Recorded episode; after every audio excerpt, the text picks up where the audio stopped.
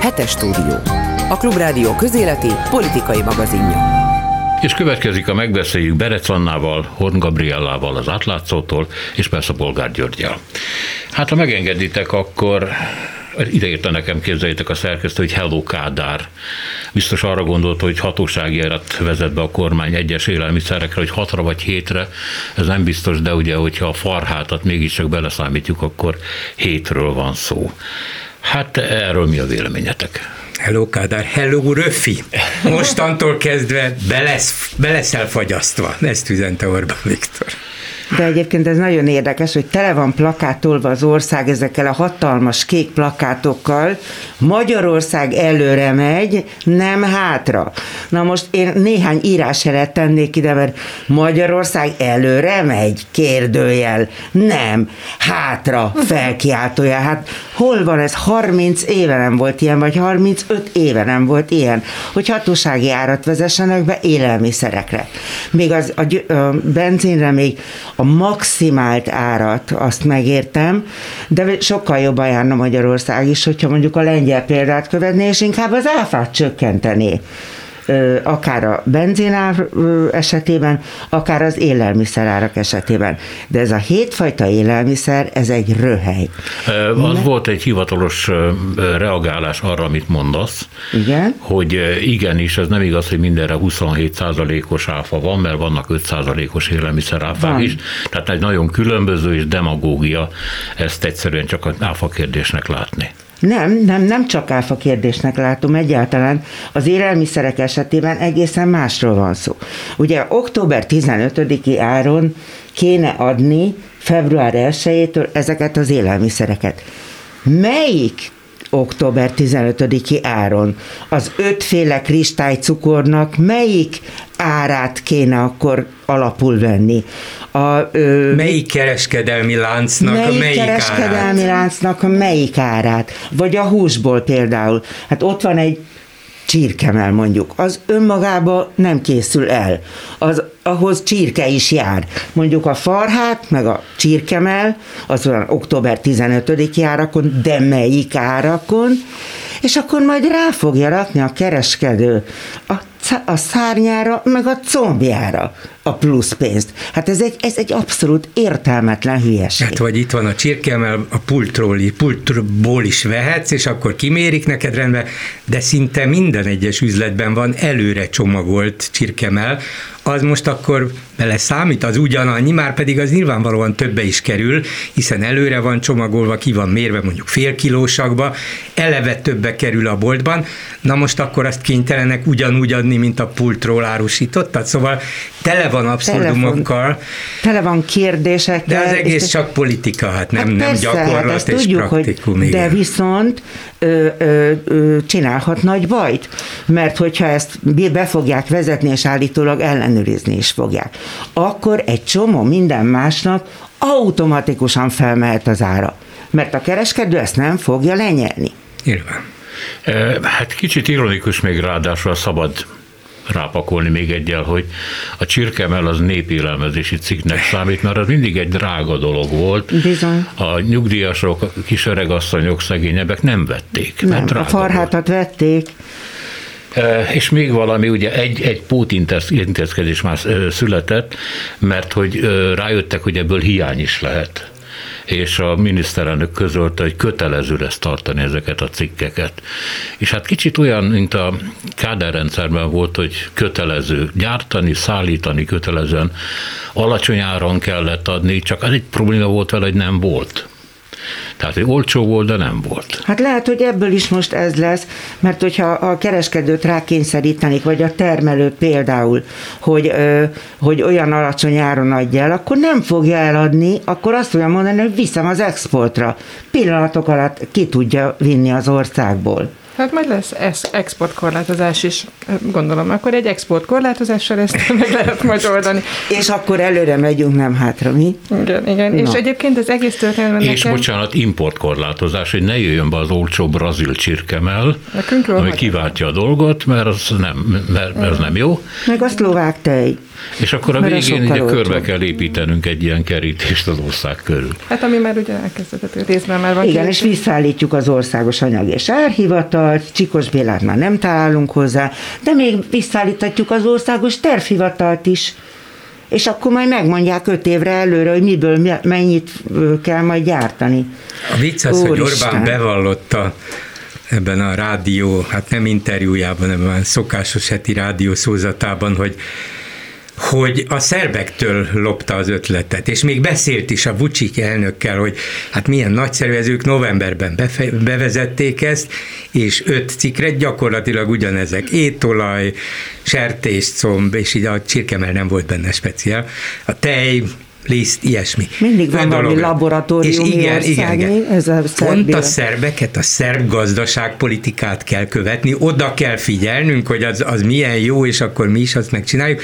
Egész elképesztő, és az ellenség persze Szerbia az oldalunkon, az ellenség Brüsszel, amelyik majd biztos meg fogja ezt akadályozni, mert ott a piaci dogmák, a győzedelmesek, és azok De az erősek. Így van, mert mi megvédjük a hazát, nem fognak szólni ezek miatt, mert most rendkívüli helyzet van, mindenki csináljon, amit akar, és ha szólnának is, bármilyen szólásnak az lenne az eredménye, hogy elhúzódik egy hosszú vita évekre, amikor már rég mások a probléma. Hát erről az intézkedésről eszembe jut, hogy éppen Orbán mondta az egyik államtitkárának, hogy kis mozdulattal is lehet nagy bajt csinálni.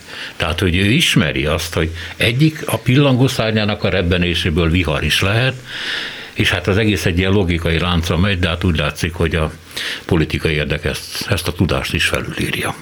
Igen, valószínűleg nem nagyon sok átgondoltság van e mögött, a bejelentés mögött, hanem egy választások előtti kapkodás nyilván, és az is lehet még, hogy ez a szerb hivatkozás annak a része, ugye most Orbán úgymond rendrakóként próbálott a Balkánon megjelenni, és bizonyos érdekeknek kedvezni, lehet, hogy egy mondat, ez a kiszólás ennek is akár része volt, és a másik, amit szeretem volna hozzátenni, hogy az egész árfixálás történetben a legszebb ugye az a fotó, amit mindannyian ismerünk, Varga Judit miniszterasszony mutatja éppen, hogy melyik darab húst kívánja megvenni a húspultnál, és másfél millió forintos órát villant éppen a csuklóján. Tehát gyönyörűen minden történetben megjelenik ugyanez a magyar valóság.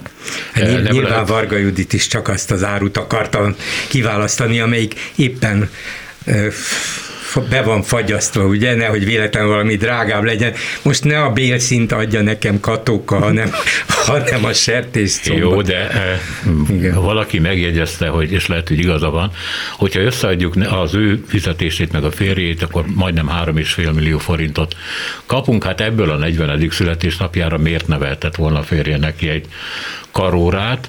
Amivel kapcsolatban csak annyit lehet megjegyezni, hogy a nernek mindig vannak ilyen hivatalos divatcikkei, és a valamiért a karóra egy idő után, talán a Ráhel példája miatt ilyen kötelező lett, mindenki mutatja, és ez ilyen a, a hovatartozásnak a jele. Hogyne, mint ahogy például a, a, a Rogánnak a táskája, vagy a Habonynak a táskája.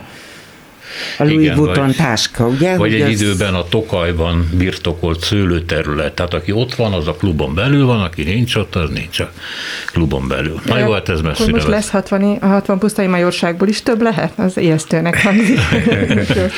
Hát akkor át azért nem, mert az a lábnyom az el, eléggé kiterjedt. De ha már Orbán Viktornál tartunk, péntek reggeli rádióinterjú, és többek között azt mondta a úgynevezett gyerekvédelmi törvény népszavazás ügyében, hogy hát vita van arról, hogy a homoszexualitás elvezete a pedofíliához. Ezt mondta. Nagyon nagy vita. Nagyon nagy vita. Nincs vita. Szögezzük le, hogy ilyen vita nincsen. Vannak szélsőséges, erőszakos, melegellenes csoportok és szervezetek a világban, nyugaton, és ezek rendszeresen előhozzák, hogy tulajdonképpen ezek a, ezek a melegek a gyerekekre veszélyesek elsősorban. Ez egy hazugság, ez egy hangulatkeltés mindenütt, de Főleg vita nincs róla. Igen, igen, vita nincs róla, ugyanis tudományos alapja nincsen, tudósok ebben nem foglaltak állást, hogy az egyik szerint igen, a másik szerint nem. Nincs róla vita, még politikai vita sincs róla, mert a politikai életen kívüli szélsőséges szervezkedések hozakodnak elő ezzel, hogy Orbán egyszer csak bedobja ezt, minthogyha ez volna a valóság, és ez volna a tény, hát ez azt mutatja, hogy kivel is közösködik ő. Ezekkel a szélsőségesekkel, és így akar hangulatot kelteni ismételten, de hát a gátlástalanságát sajnos ismerjük. Igen, csak ebben az a borzasztó, hogy ugye köztudomásul legalábbis az utóbbi időben rengeteg hír fölröppen, és rengeteg országban sajnos el is ismerték, hogy ugye a papság körében eléggé. Szóval, hogy mondjam, az eredménye, hogy pedofília merül fel, az az, hogy a papság meg tud rontani gyerekeket, és meg is rontott. Bocsánat, nem ugye a katolikus egyházról beszélünk. A katolikus egyházról beszélünk. Igen, ahol igen. Cölibátus van nyilván igen, azok körében. Igen, a katolikus egyházról beszélünk.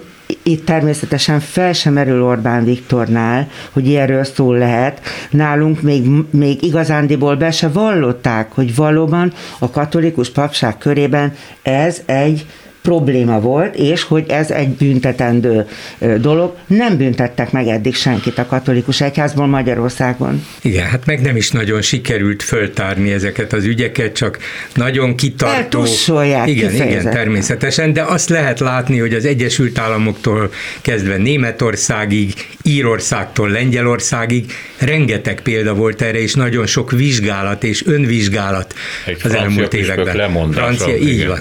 Igen, vagyis lehetetlen, hogy Magyarországon ilyen ne lett volna, ha csak azért nem, mert a magyarok és a magyar papok is természetesen messze erkölcsösebbek és kiválóbbak, mint ezek a, hát egy ezek dolog, a többiek. Egy dolog kiderült, egy fiatalember felnőtt korában tett panaszt, és hát kvázi a... a katolikus püspöki kar véleménye szerint szinte üldözőbe vette őket, megjelent a misén, ahol Erdő Péter tartotta a nagymisét, és a rendőrök vitték el, mert őt zaklatta ezeket az embereket, azt mondván, hogy őtőle még soha senki nem kért bocsánatot ezért, tehát nem is történt meg, és hát gyakorlatilag ugye ő lett a zaklató most.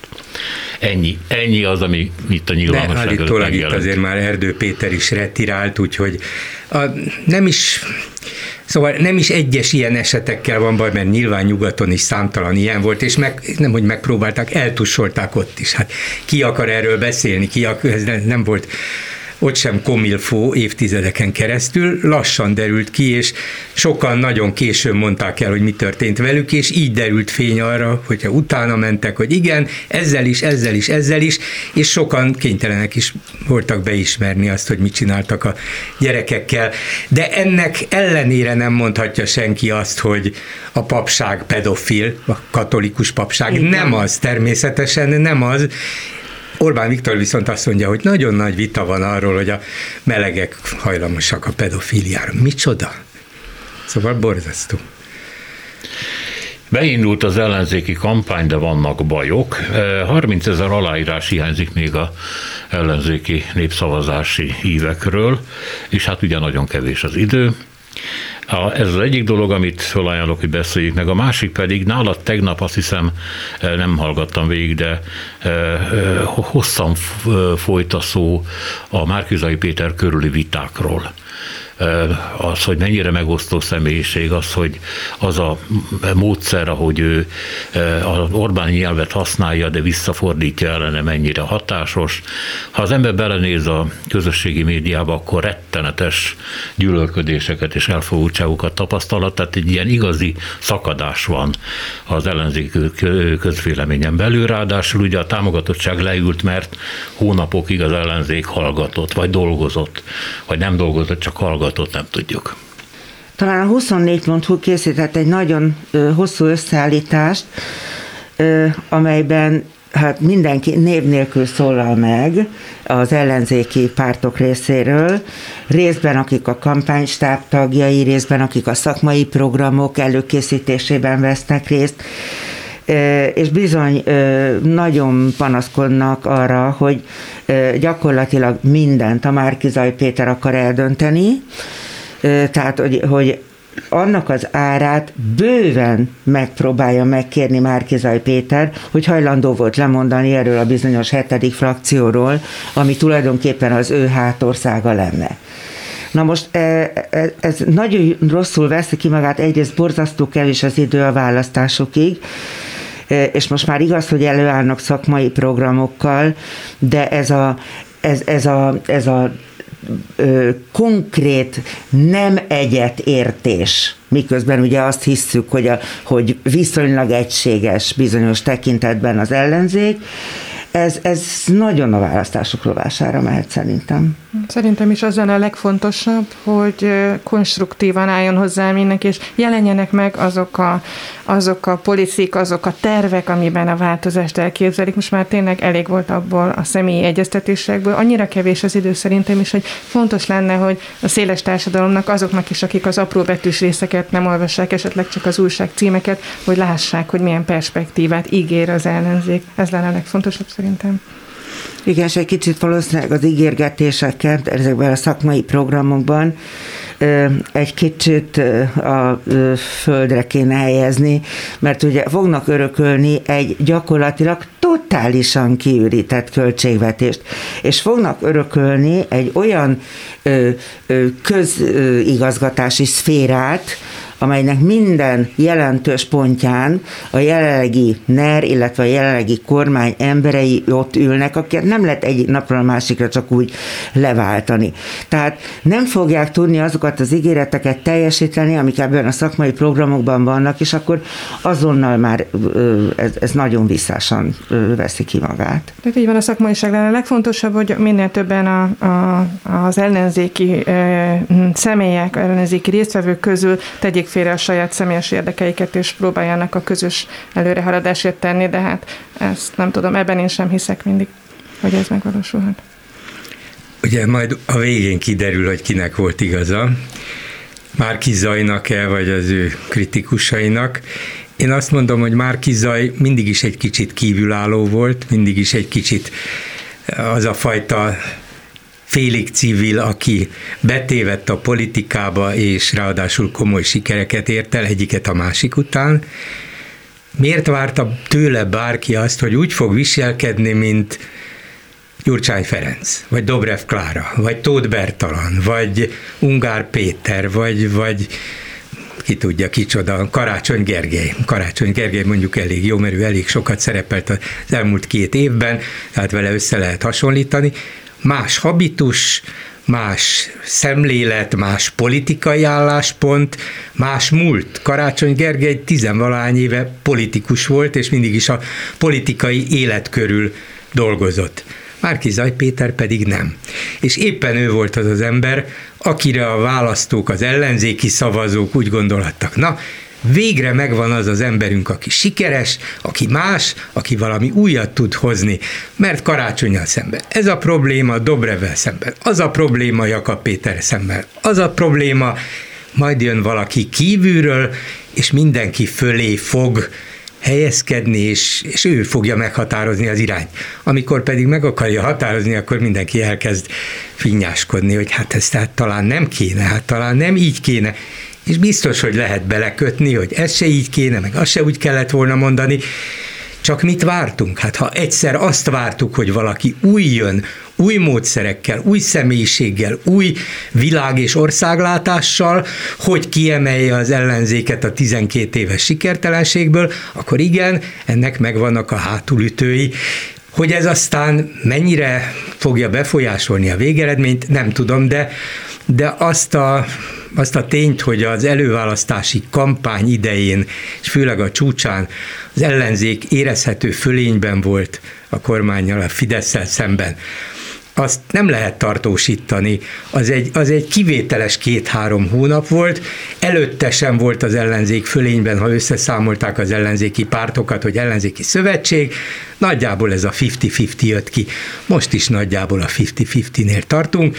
A kérdés az lesz, hogy meg tudja-e győzni Márki-Zay Péter és a mögötte, mellette állók a közönséget, hogy ő miniszterelnök képes, kormány képes, hogy vezetni tud, hogy a többiek hallgatnak-e rá, segítik-e, támogatják-e, és ehhez persze kellenek programok, arra ugyan nem nagyon figyel a választó, de hogyha az derül ki az emberek számára, hogy igen, ezek együtt tudnak működni, akkor azt mondják, hogy jó, ám legyen, próbáljuk ki, mert ebből az Orbán rendszerből elég volt. Ha az jön ki az egészből, hogy nem, állandóan valami, valakinek valami baja van, akkor mindenki rosszul fog járni. Szóval márki zaj is kell hozzá, de az összes többinek az együttműködése is, akár névvel, akár névtelenül. El lehet mondani, hogy na, itt is ez volt a probléma, meg ott is az a probléma. Igen, de ez mind-mind az együttműködés ütőképességét rontja, már pedig itt csak egy kérdés van. Együtt tudnak-e működni, és annak is látszanak-e, amit akarnak? Lehet, hogy Márki Zajnak a ö, ö, legnagyobb hátránya az volt, hogy először megpróbálta leváltani az ellenzéket is, tehát, hogy nem csak az Orbánt szeretné leváltani, hanem az ellenzéket, és azért erre sokan megoroltak az ellenzékben. Ez igen, ez egy kétségtelen. Mert egész más igen. stílusban is de, beszél, igen, mint azok igen, az de ennek az volt, a, az volt a magyarázata, hogy, hogy az ellenzék nem tud átlépni, túllépni a saját árnyékán. Ezek nem azért, mert ugyanazok, meg hogy a Gyurcsánnyal nem lehet, hanem azért, mert sikertelenek voltak tíz-tizenegy évig. Ezért Márki Zaj azt a látszatot kellett, hogy keltse, és saját maga volt rá a bizonyíték, hogy egy új ellen, leváltottuk az ellenzéket, én vezetem az ellenzéket, aki teljesen vagy majdnem teljesen új vagyok. Ezt kellett volna elhitetnie, vagy ezt akarja ma is elhitetni nyilván a bizonytalan szavazókkal, hogy figyeljetek, nem a régiekre szavaztok alapjában, azok is itt vannak, mindannyian, mert tisztességesebbek, rendesebbek, demokratikusabbak vagyunk, mint ezek a ezek a kormányon lévők, de nem ugyanazok vagyunk, hiszen én vezetem őket. Na most persze, hogy megsértődtek ezzel sokan, de én azt gondolom, hogy azok, akik megsértődtek akármilyen ellenzéki pártból, nem fogják azt mondani, hogy erre én nem is fogok szavazni áprilisban, fognak, csak most úgy érzik, hogy el kell mondaniuk, hogy ez nekik nem tetszik. Elmondhatják, csak mondom, a, a, az üzenet lényege az kell, hogy legyen, hogy együtt tudunk működni, együtt is fogunk működni, egységesek vagyunk, kormányképesek. Ez a kormányképesség a, a fő kérdés. Hát ugye a mostani ellenzék, vagy mondjuk inkább a szoci korábbi e, médiagurúja azt nyilatkozta a há vé gének, hogy azt kellene az emberekkel elhitetni, hogy tudtok győzni. Na de hát, ha nem vagytok az emberek között, és Budapesten irodákban veszekedtek egymással, akkor ebből nem lesz semmi. Tehát, hogy valamiféle országos fizikai jelenlétet kéne produkálni, és hát a hátrány mutatja ugye ez a harmincezer hiányzó aláírás, és lehet imádkozni, hogy meglegyen. De nincsenek kint vele az utcán. Például az eddigi aláírásoknál, például, csak egy példa, de nagyon jó, a Szél-Kálmán tér, ugye, lánykori nevén Moszkva tér, mindig felállított sátorral várta az aláírakat. Most szó nincs ilyenről. A Fény utcai piac, ahol rengeteg ember megfordul, mert három kerületnek a piacáról van szó, rengeteg ember megfordul, szó nincs aláírásgyűjtésről. Egyetlen egyszer nem találkoztam velük. Hát. Tehát nincsenek kint annyi, annyian az utcán, vagy annyira az utcán, mint az eddigi aláírásoknál, például az előválasztásoknál. Gabriella? Nincs elég ember, aki kimenjen a standokhoz, egy vidéki valaki e, keresett meg a Facebookon keresztül, és én megkérdeztem az egyik ellenzéki politikust, aki ezt mondta rá, hogy az éppen e, azt hiszem, hogy Baranya megyében volt, és azt a választ kaptam, hogy nincs ember. Tehát igen, azt el tudom hinni, hogy vidéken nagyon nehéz toborozni ilyen jellegű ö, aktivistákat, de hogy a Szél-Kálmán téren ne legyen aláíró sátor. Anna, én megnézem most a menjünk tovább pont hú-n, ott meg lehet nézni, hogy minden nap hol gyűjtenek. Budapest, Batthyány téri aluljáró, Budapest, Szél-Kálmán tér. Nincs. Hát itt van Budapest, Szél-Kálmán tér, kilenctől tizenkilenc óráig. A Szél-Kálmán téren azért biztos, hogy lehet olyan sátor, amit te éppen nem látsz. Feltételezem, hogy nem írják ki oda, hogyha ez nem volna. Vannak olyan helyek, amik nyilván nincsenek szem előtt, el em pé iroda, em es pé iroda, és így tovább, de van Keleti pályaudvar, Korvin negyed, aluljáró, Nagyváradtéri, aluljáró, és így tovább. Szóval, de alapvetően nyilván az a probléma, nincs elég hadrafogható aktivista. Pénz is kell hozzá, de kellenek emberek, akik ebben a télben ott állnak három-négy hétig a különböző helyeken, a szabadban. Hát ha nincs elég ember, és még egyébként nincs meg az a huszonkétezer ember sem, akiket a szavazókörökbe kellene delegálni, pedig már, pedig már két hónapja legalább folyik az aktív verbuválás, még mindig nincs meg. Hát ez lehet, hogy azt mutatja, hogy az emberek sajnos mégsem akarják annyira a rendszer és kormányváltást. Nem lehet azt mondani, hogy csinálják meg a pártok, a pártok az emberek nélkül nem tudják megcsinálni. Ha az embereknek nem fontos, akkor elmondhatjuk mi is, meg ők is akárhányszor, hogy gyertek, gyertek, menjünk, nem mennek. Orbán Viktor ugye meghirdette, hogy támogatást kér a szavazóitól a Fidesz kampányára, nyilván nagyon kevés a pénzük, és Márki-Zay Péter is azt mondta, hogy oké, okay, én is meghirdettem, tessék támogatni az ellenzéket, várjuk az adományokat. Ez eddig így Magyarországon nem igen vezetődött be, úgy látszik, hogy ez egy új kampányelem lesz. Hát végül is van egy klubrádió is, amelyik hogy megy tovább már évek óta, úgyhogy az emberektől támogatást kérünk, és ők szerencsére adnak is. Miután az Orbáni rendszer olyan, hogy minden hatalmat és pénzt nem a dolgozó népnek, hanem a dolgozó Fidesznek. Ezért aztán a többiek meg ne kapjanak lehetőleg semmit, vagy jóval kevesebbet, ezért ezt az egyensúlytalanságot valahogy enyhíteni kell, például ilyen kampánytámogatás kérésekkel. Ez önmagában szerintem nem baj, azt mutatja, hogy a helyzet milyen, és hogy annyira egyensúlytalan helyzetet, szituációt teremtettek Orbánék, hogy csak így lehet rajta segíteni.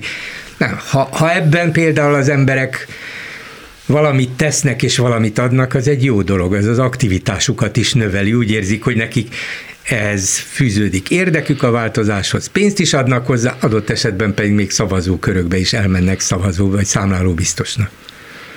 Az adománykérése szerintem is jó ötlet lenne, ha nem a kormány tenné, mert például nálunk az átlátnál a költségvetésünk kétharmadát az olvasóktól kapjuk, egy százalék, illetve havi vagy nagyobb rendszeres utalások formájában. Ez nekünk borzasztó nagy segítség, és nem csak pénzügyi segítség, hanem valóban lelkesítő is, hogy, hogy hisznek ebben az emberek. Én azért azt arcátlanságnak tartom, hogy Orbán Viktor támogatást kér ahhoz, hiszen mindenre rá tudják tenni a kezüket, tehát látjuk a Facebook hirdetéseken, amik ugye nem kimond mondottan fideszes, de Rákai Filiptől kezdve különböző alapítványok, központok, amik mind nem bizonyítható módon, de nagy valószínűséggel a mi pénzünkből, költségvetési pénzből kapnak pénzt.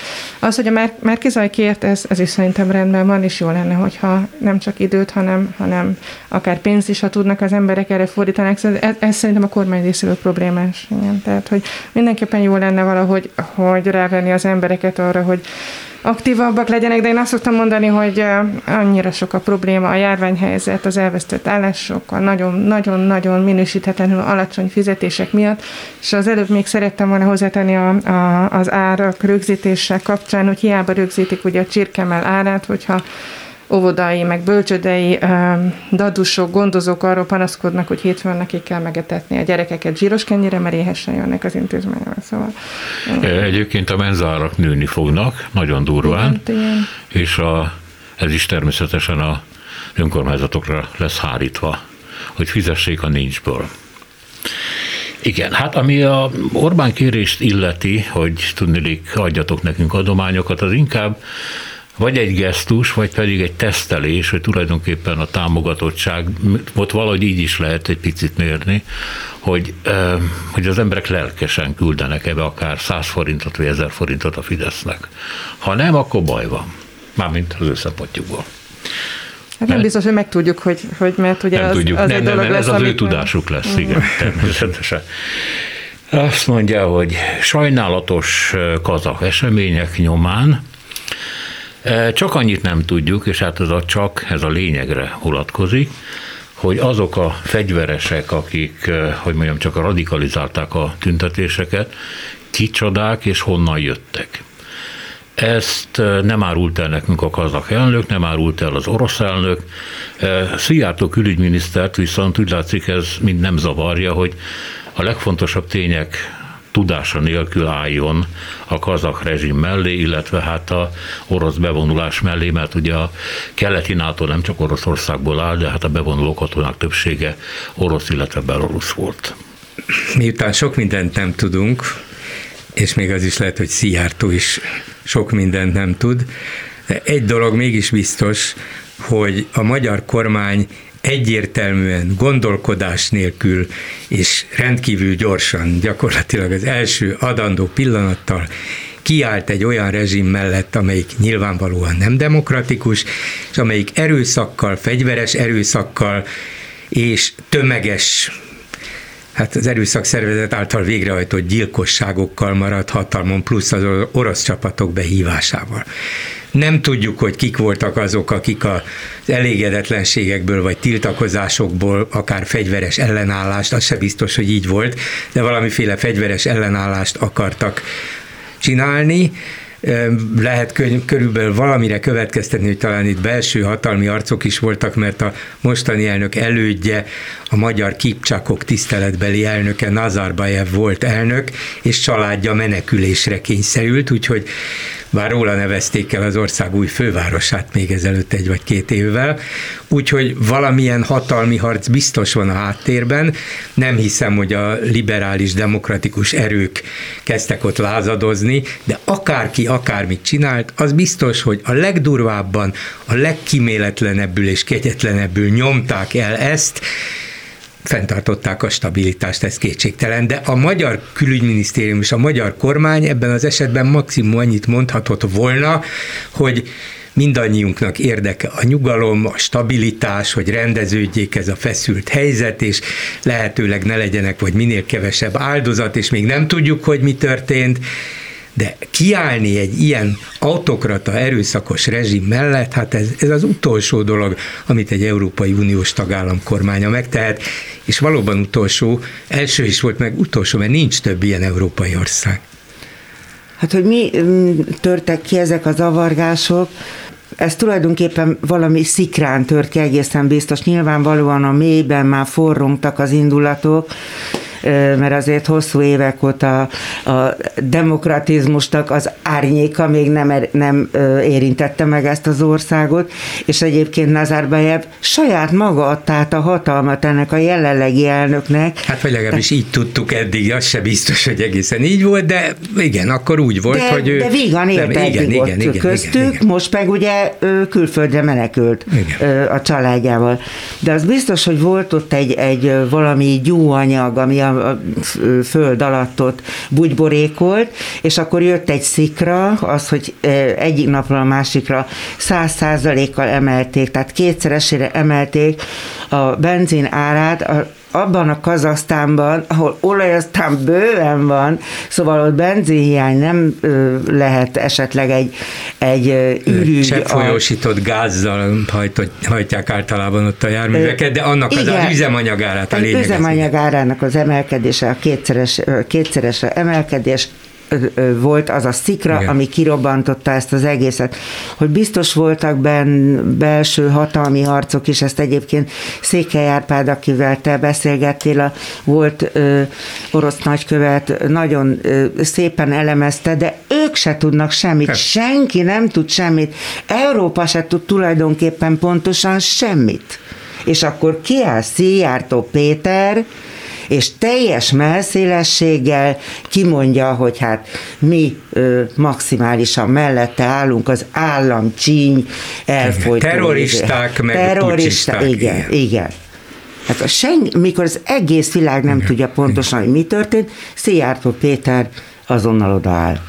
Igen, az Egyesült Királyságban most arról van, ha jól láttam, délelőtt néztem a híreket az ügy, a helyzet kapcsán, ott ugye a Nazarbayev vagyona, nagyon sok vagyon eleme van az Egyesült Királyságban, és ott, ott inkább ezt kezdték forszírozni, mm-hmm. hogy mi lesz ezzel, és akkor a majd gyorsan döntött a bíróság, hogy nem forszírozzák mégsem.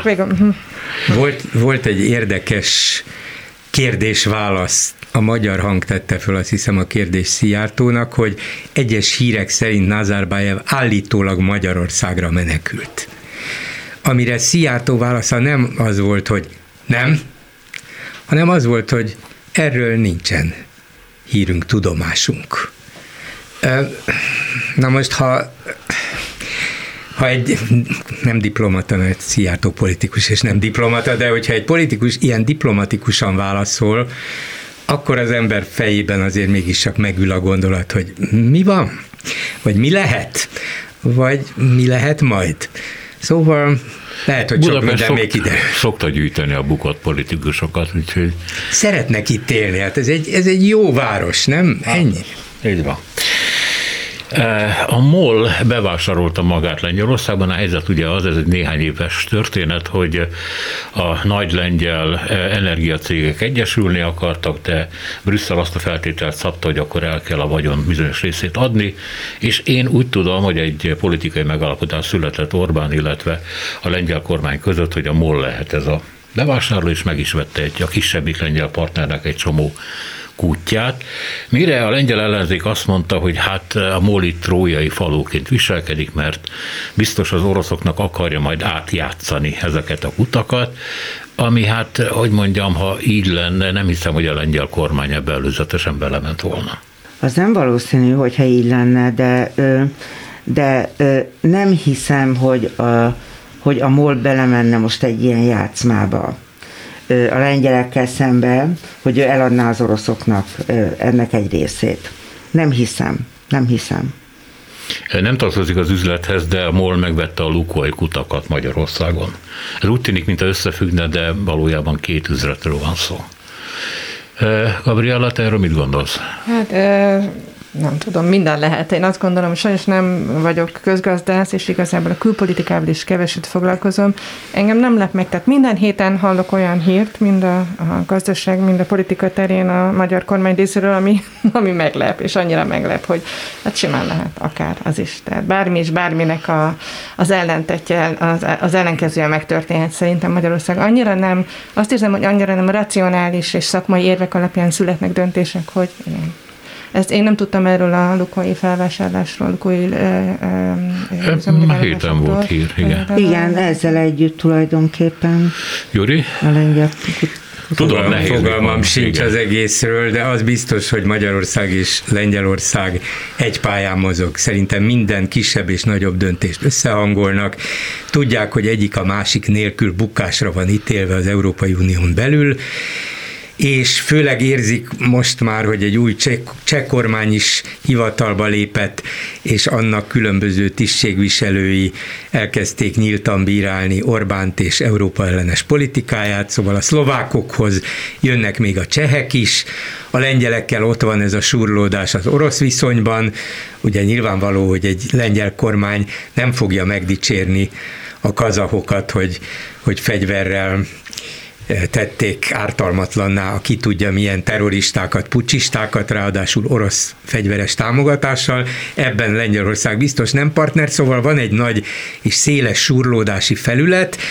Ezen kívül aztán mindent nyilván maximálisan összehangolnak, hogy ne legyen több balhé. Úgyhogy nem hiszem, hogy itt ilyen lesz, hogy arra vetemedne a MOL, hogy eladja az oroszoknak ezt a, ezt a lengyel fontos lengyel üzletrészt, nem, nem, nem hiszem, sok minden lehet, ez nem. harminc európai parlamenti képviselő kérdezi az Unió magyar bővítési biztosát, hogy ígérte valamit Dodik elnöknek. Dodik elnök ugye a Bosznia-Hercegovina szerb részének a vezetője, aki nagyon komoly elszakadási törekvéseket mutat, le akar lépni az országból, persze az ország részsel együtt, és ezt egyesíteni akarja Szerbiával.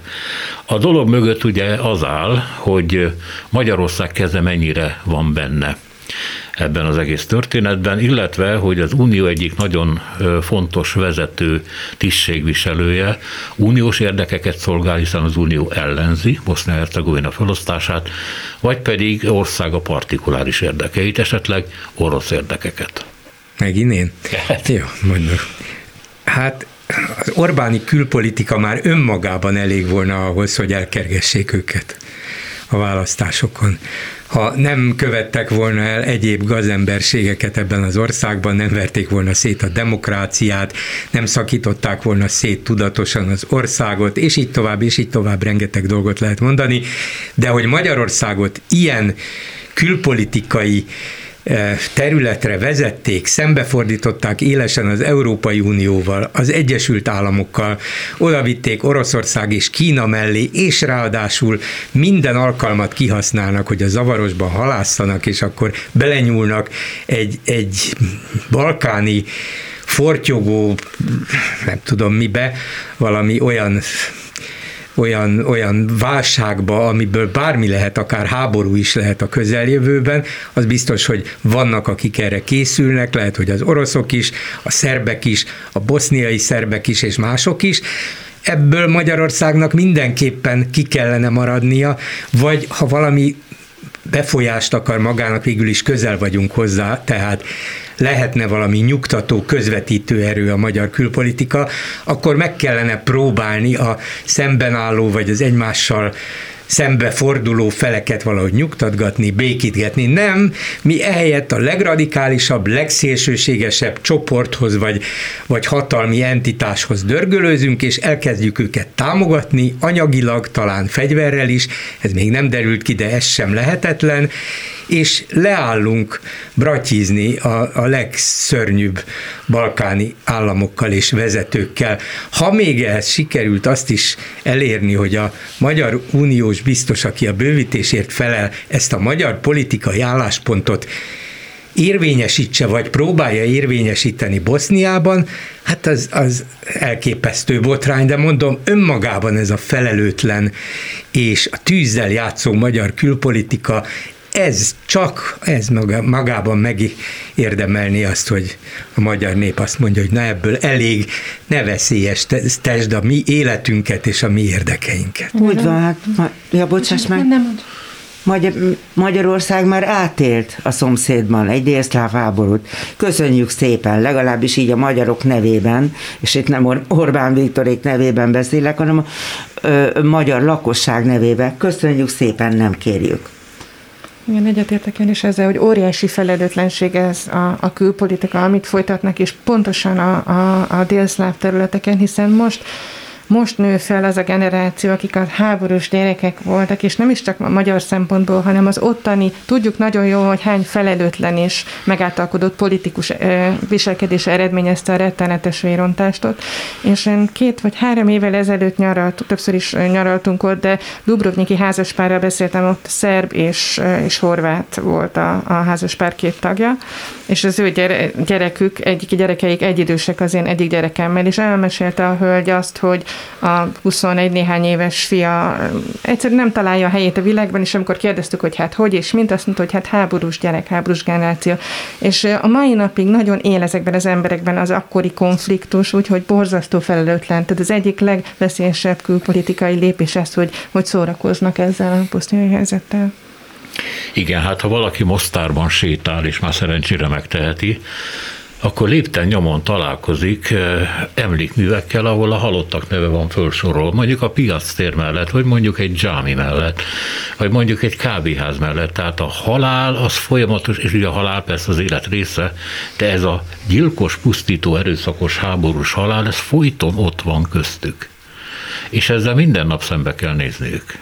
Hát, hogy le kellene vetíteni a miniszterelnök úrnak azt a fotósorozatot, amit a srebrenicai mészárlás emlékére egy online megemlékezés részeként tettek. Semmi másból nem állt, hanem azoknak a férfiaknak és fiúknak, fiatal fiúknak a képe, neve és életkorra szerepelt rajta, akik meghaltak ott. Hogy ezt nézze végig. Én odaültetném egy asztalhoz, és nézze végig. Könycsepp nélkül. De már ellenzékből. Igen, kívánom. Még egy hazai vonatkozású. Megvan az országgyűlés és köztársasági elnök választásának időpontja is. És akkor ugye itt elkezdődnek a találgatások, hogy kinek jó ez, ellenzéknek jó-e, Orbánéknak jobb-e, és így tovább. Hát az ellenzéknek nem jó, de nem érhette őket váratlanul. Szóval így is lemaradásban vannak. Hát ugye a legkorábbi időpontot neveztem. A legkorábbi időpont, így van, de nem érhette őket váratlanul. Én majdnem fogadást kötöttem arra, hogy április harmadikán lesznek a választások, úgyhogy, sőt már a, a, az országos választási iroda már ki is adott valami kézi könyvet, mikor még azt se tudtuk, hogy mikor lesz a választás, legalábbis még Áder nem jelentette be, de a kézi könyv már megvolt, úgyhogy annyira nagyon fel vannak készülve. Az ellenzék viszont meg azt hiszem, hogy még nincs felkészülve, úgyhogy lehet, hogy ez tovább még folytatódik ez a vita, hogy most ez jó nekünk, vagy nem jó nekünk, de teljesen mindegy, ez már egy kész tény, erre kell készülni. Szerintem is mindegy. Az lesz a nagy kérdés, azon kívül, amit egyszer már itt negyed órája, vagy fél órája mondtam, hogy miniszterelnöknek kell látszani, és, és kormányképesnek kell látszani, hogy ez mennyire sikerül a következő három hónap alatt az országban, mennyire, mennyire fogják ezt elfogadni az emberek. De ezen kívül az lesz a nagy kérdés, hogy ez az irtózatos mértékű osztogatás, amit Orbán nyilvánvalóan félelmében bejelentett, vagyis a tizenharmadik havi nyugdíj, a tavalyi adó, személyi jövedelemadó visszatérítések körülbelül két millió embernek, a családosoknak, a fiatal családosoknak, a huszonöt éven aluliaknak az adó megszüntetése, a kétszázezer forintos minimálbér, ennek milyen hatása lesz? Nyilván, ha az ember azt gondolja, hogy összehasonlítja bármilyen más ország választási kampányával, de akár a mi korábbi választási kampányainkkal is, akkor azt mondja, hogy kész, eldőlt minden. Ennyi pénzt odaadni, hát ezt az emberek csak úgy fogadják, vagy, vagy csak úgy fogják értékelni, hogy hát ezek szerint Orbán nagyszerűen dolgozik, és lehet őt ezzel-azzal vádolni, de nekem is ad még hozzá, nem is keveset, úgyhogy legyen ő további négy évre.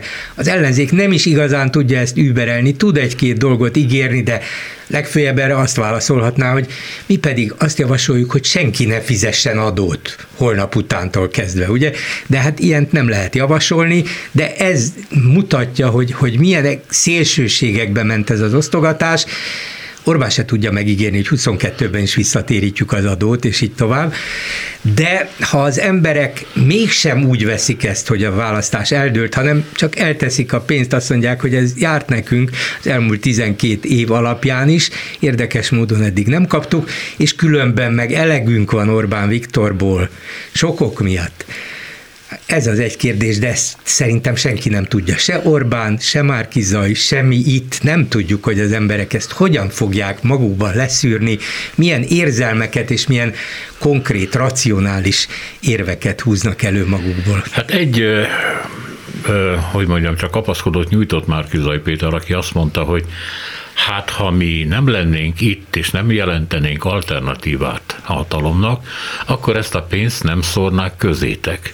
Úgyhogy ez a pénz tőlünk való, nagyon szívesen.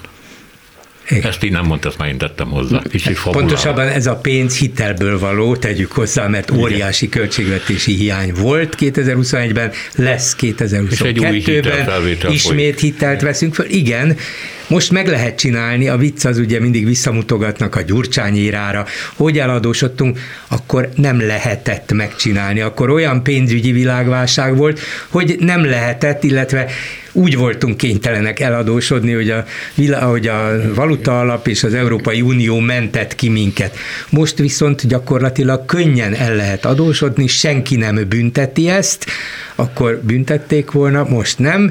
Vagyis Orbánék úgy tehetnek, hogy hát minden rendben megy, hát minden tökéletes, ez a gazdaság kirobbant, úgy lő ki, hogy hát alig tudjuk visszafogni, hogy miért kell akkor ennyi hitelt fölvenni? Hát azért, mert elosztjuk azt a pénzt, amit nem termeltünk meg. De ez az átlagválasztót nem érdekli, nem is igazán tud róla, meg azt mondja, hogy jó, most fölvették, majd visszafizetjük viszontlátásra. Arra vagyok kíváncsi, hogy majd amikor most teljesen mindegy, hogy az ellenzéknek sikerül-e nyerni a választáson, vagy a jelenlegi kormány marad még további négy évre hatalmon, hogy majd a, aki egyáltalán a kormányrúthoz ül, az mit fog tudni csinálni ezzel a csődtömeggel? Mert az biztos, hogy ez nem maradhat így kint a gazdaságban, ezt valahogy vissza fogják szívni. Egészen biztos, csak még nem lehet tudni, hogy milyen eszközökkel. Hát az infláció azért dolgozik ezen már. Ö, igen, igen. de mondjuk van olyan vélemény is, hogy ilyenkor folyik egy tudatos elinflálás is. Tehát... Hát azért az egész világban megy ez. Igen. Mondjuk Orbánék bűne az, hogy nálunk jobban egy, megy, mint másként. Ez egy közgazdasági máshol. Eszközként is igen. alkalmazható. Na jó, hát nagyon kevés időnk van, úgyhogy nagyon, nagy, nem tudunk belevágni az utóbbi témába, de azért arról pár szót ejtsük, hogy ezen a héten három fordulóban elkezdődtek a tárgyalások. Oroszország, ugye ukrajnai, eh, hogy is mondjam, csak szerepvállalás, és a NATO, az e bé e es, illetve a is harmadik partner az Unió között. Azt hiszem, először Genben Hát az kezdték. Egyesült Államok elsősorban. Egyesült Államok, bocsánat, igen, tehát ebben az Egyesült Államok és a NATO. Sokat nem láttunk eddig, és hát tovább folyik a találgatás, támad Oroszország, vagy nem támad, lesz ebből háború, vagy nem? Megint én? Jó. Hát valóban egészen rendkívüli feszültséget jelent, és a magyar társadalom ezt sem ezt sem igazán érzi, pedig itt van a közvetlen közelünkben, ahogy ez a bosnyák feszültség, ez a boszniai szerb feszültség és konfrontáció és sodródás a háború felé, vagy a nyílt összeütközés felé, és ez az ukrajnai. A, nyilvánvalóan az oroszok valamit ki akarnak zsarolni, azt, hogy Ukrajna soha ne lehessen a NATO tagja, meg még nyilván egy csomó ehhez kapcsolódó dolgot, a nyugat pedig nem akarja föladni Ukrajnát, mert ha azt mondja, hogy nem lehetsz a NATO tagja, azzal elismeri, hogy akkor az orosz érdekszféra tagja maradsz, és az oroszok azt csinálnak, amit akarnak, speciál eddig is azt csinálták, elfoglalták a Krímet, ott van ez a szakadár kelet-ukrajnai két tartomány, hogy most az oroszok belépnek-e, és tovább mélyítik ezt a, ezt a válságot, és elveszik a területeket, mondjuk az orosz lakta területeket Ukrajnától. Hát ez egy nagyon veszélyes lépés lenne, amire a nyugat, a NATO nyilván nem válaszolhat katonai erővel, mert az világháború. Ha amerikai csapatok szembeállnak az oroszokkal Ukrajnában, ezt valószínűleg nem vállalhatja senki, Putyin ezt tudja, tehát neki lépés előnye van, akár bemehet oda, és kaphat akármilyen szankciókat a nyakába, azt mondhatja, hogy megcsinálom, mert ebből nem lesz világháború. A nyugatnak tehát korlátozott eszközei vannak, de akármi történik is, az biztos, hogy olyan feszültség van a nyakunkban, amiben a magyar külpolitikának megint nyugalomra kellene törekednie, és az Európai Unióval, a nátóval és az Egyesült Államokkal a legszorosabb szövetségben fellépnie, mert a mi érdekeinket ők képviselik és védik, nem pedig Oroszország. Köszönöm szépen Berec Annának, Horn Gabriellának, Bolgár Györgynek. Itt a műsor vége. Priátyál Bence, Herskovics Eszter és Szénási Sándor köszöni a figyelmüket. Minden jót! A hetes stúdiót a Klubrádió közéleti politikai magazinját hallották.